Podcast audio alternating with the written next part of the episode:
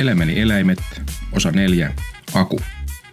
Kirjoittaja Aattu Haara, lukija Aattu Haara. Vaikka koiramme Pipa olikin ehtymätön päivittäisen ilon lähde, jossain syvällä alitajunnassa koko perhe tuntui kaipavan tiniä ensimmäistä kissaamme. Meillä oli ikään kuin kissan mentävä aukko, jota koira ei pystynytkään täyttämään. Tilaa oli siis vielä toiselle lemmikille. Emme kuitenkaan tehneet aktiivisesti asian eteen mitään, vaikka varmasti asia tuli tuttavien kanssa puheeksi kerran jos toisenkin. Elämä vain soljui painollaan eteenpäin, kunnes sitten yhtenä päivänä kuulimme lähikylässä olevasta luovutusikäisestä kissapentuesta, josta voisi löytyä meillekin pikkukissa, jos vain sellaisen haluaisimme. Ja totta kai me halusimme, joten ei kun lemmikkiehdokasta katsomaan. Tällä kertaa lemmikin hakurissussa ei ollut mitään tavallisuudesta poikkeavaa. Saman muutaman kymmenen kilometrin matkan olimme tehneet useasti kyläillessämme tuttaviemme luona. Silti tällä kertaa automatka tuntui jännittävältä. Ilmassa oli odotusta ja toiveita. Samat maisemat ja tien töysyt olivat tällä kertaa jotenkin erityisiä. Saisimmehan parhaassa tapauksessa pian myös uuden perheenjäsenen. Kissanomistajan pentuhuoneessa oli varsinainen vilske. Vaikka pennut olivatkin tulleet ilman suunnittelua, halusi omistaja kantaa oman vastuunsa pentuesta ja löytää jokaiselle kissalle kodin. Kotien löydyttyä emokissa pääsisi steriloitavaksi. Omistaja totesikin, että vaikka kissanpojat ihania ovatkin, vahinkopentuesta on aina vaivansa. Steriloinnin jälkeen emokissankin elo rauhoittuisi. Pentuhoiden lattialla möyri aktiivisia ja terhakoita pentuja. Pehmoisesta ja untuvaisesta ulkoasustaan huolimatta jokainen oli toistaan varmempi siitä, että oli alueen suurin metsästäjä. Pienet tassut läimivät pieniä pyöreitä päitä samalla, kun hännät liikkuivat puolelta toiselle valmistellen hurjia ja yllättäviä hyppyjä, jotka päätyivät mukkelismakkelislattialle emokissan huolehtivan katseen alla. Kaikkea vilskettä hieman sivusta seurasi rauhallisesti pieni pörönen musta kissa. Siinä kun muut pennut nujokoivat keskenään, tämä kissa istui paikallaan ja katsoi nappisilmillään ympärilleen. Menetimme sydämemme sille välittömästi. Sylissä se huukui lämpöä ja hellyyttä. Se kosketti pehmeillä tassuillaan ja kehräsi herkästi. Tämä kissa olisi meidän kissamme. Auton kävellessämme pientä huolta aiheutti se, että emme osanneet arvioida lainkaan, miten pipakoiramme suhtautuisi uuteen perheenjäseneen, joka tässä vaiheessa oli jo saanut nimensä Aku. Ensikohtaaminen ei ollut lupaava. Pipa oli raivoissaan jo pelkästä kissan hajusta. Arvelimme, että tähän yllättävän voimakkaaseen reaktioon täytyy olla syynä Pipan pahimmillaan ollut valeraskaus – Ehkä se piti kissanpentua jonkinlaisena uhkana omille mielikuvituspennuilleen. Kerran juoksujen jälkeen Pipa oli vain alkanut hoitaa huolella yhtä tiettyä muovilelua ja tapa toistui sen jälkeen jokaisen valeraskauden aikaan. Pipa kävi muovilelusuussaan jopa ulkona asioillaan. Kun koira alkoi taas leikkiä samaisen lelun kanssa, tiesimme, että valeraskaus oli ohi. Pipan varsin voimakkaasta reaktiosta johtuen päätimme siis odottaa hormonimyrskyjen tasaantumista ennen kuin yrittäisimme tutustuttaa lemmikit toisinsa ja katsoa, miten koiran ja kissan yhteiselo oikein sujuisi.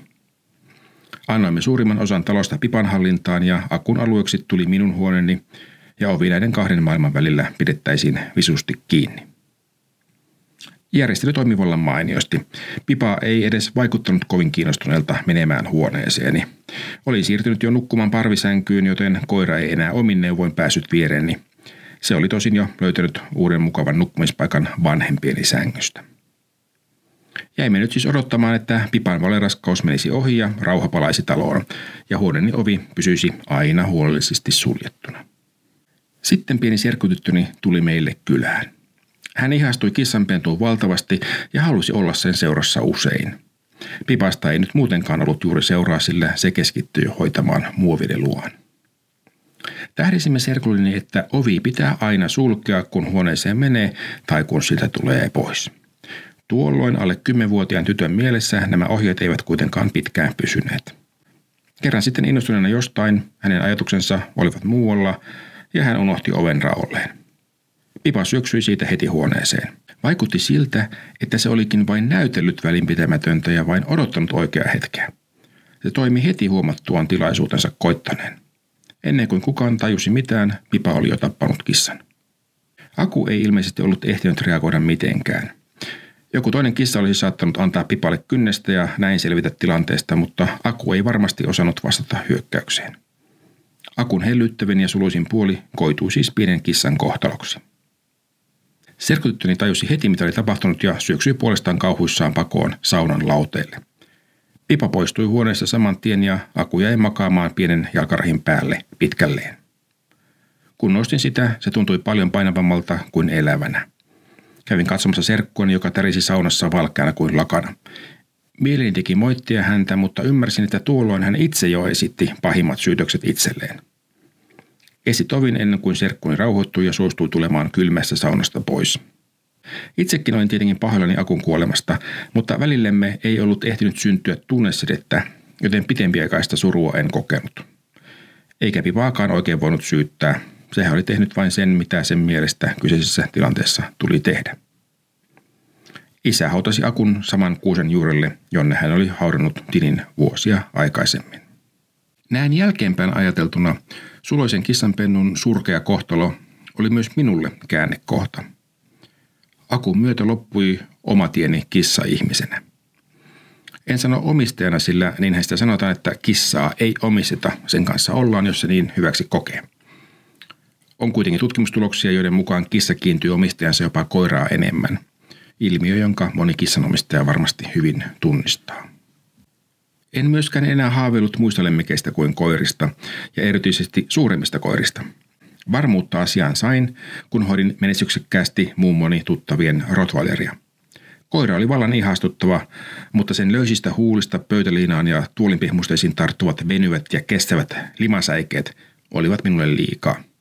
Tämän kokemuksen perusteella halusin kookkaan, mutta tiukkahuulisen koiran. Ensimmäinen tilaisuuteni koittikin odottamattoman pian. Luottoparturini oli saanut yllättäen ja pyytämättä hoitonsa muutaman vuoden ikäisen ruskean Dobermannin. Koira oli jäänyt parturilleni joltain tutulta tai joltain kulkurilta. Dopperin tausta ei oikein koskaan selvinnyt kunnolla. Ensitapaamisemme oli Heidenityllä, jossa koira pomppi huvittavan näköisesti, kun se yritti säilyttää näköyhteyden meihin niityn reunalla seisovin ihmisiin – se oli iloinen ja tottelevainen. Se tuli kutsusta luo, vaikka kumpikin meistä ihmisistä oli sille uusia tuttavuuksia. Perustottelevuus oli siis kunnossa, mutta jotain epämiellyttävää sille oli täytynyt tapahtua. Se ei voinut sietää polkupyöriä. Aina pyöräilijän nähdessään se hyökkäili remmissään raivoissaan tätä kohti. Tykästyin koiraan kovasti ja olisin ollut valmis ottamaan sen hoiviini. Hoidossa olisi varmasti ollut haasteita, mutta luotin siihen, että saisin koiraan yhteyden ja saisimme aggressiot kuntoon. Myös Pipan kanssa Dopperi tuli toimeen mainiosti pienen alkukyräilyn jälkeen. Parturini olisi kuitenkin halunnut minun maksavan hänelle koiran siihen asti aiheuttamat kulut ja ruuan. Minun olisi siis pitänyt kustantaa hänen tuttavansa hylkäämän koiran koko hoito. Muuten olisin saattanut tarjottua diilin myöntyäkin, summahan ei ollut mitenkään suuri, mutta kun lisäksi oli vielä täysin epäselvää, kuka koiran oikeasti omistaa. Koiran virallinen omistajahan olisi voinut tulla milloin tahansa rekisteripapereineen vaatimaan koiraa takaisin. En siis maksanut. Vaikka parturini ei voinut pitää koiraa itse, ei hän myöskään suostunut antamaan sitä minulle ilman korvausta. Hänen ratkaisunsa ongelmaan oli antaa miehensä viedä koira saunan taakse ja ampua se sinne. Napapiirin pohjoispuolen Lapissa, kun ei kaikkia sääntöjä aina voinut noudattaa. Tapauksen jälkeen en tietenkään enää tämän parturin palveluksia käyttänyt ja muutenkin olin pian muuttamassa opiskelun perässä etelään. Kokemuksen ansiosta tiesin kuitenkin, että oma rotuni olisi Dobermanni. Oman koiran hankinta tulisi ajankohtaiseksi vasta vähän myöhemmin, mutta nyt ymmärsin, mikä rotu ja millainen koira minun sieluni säveliä helkyttelisi.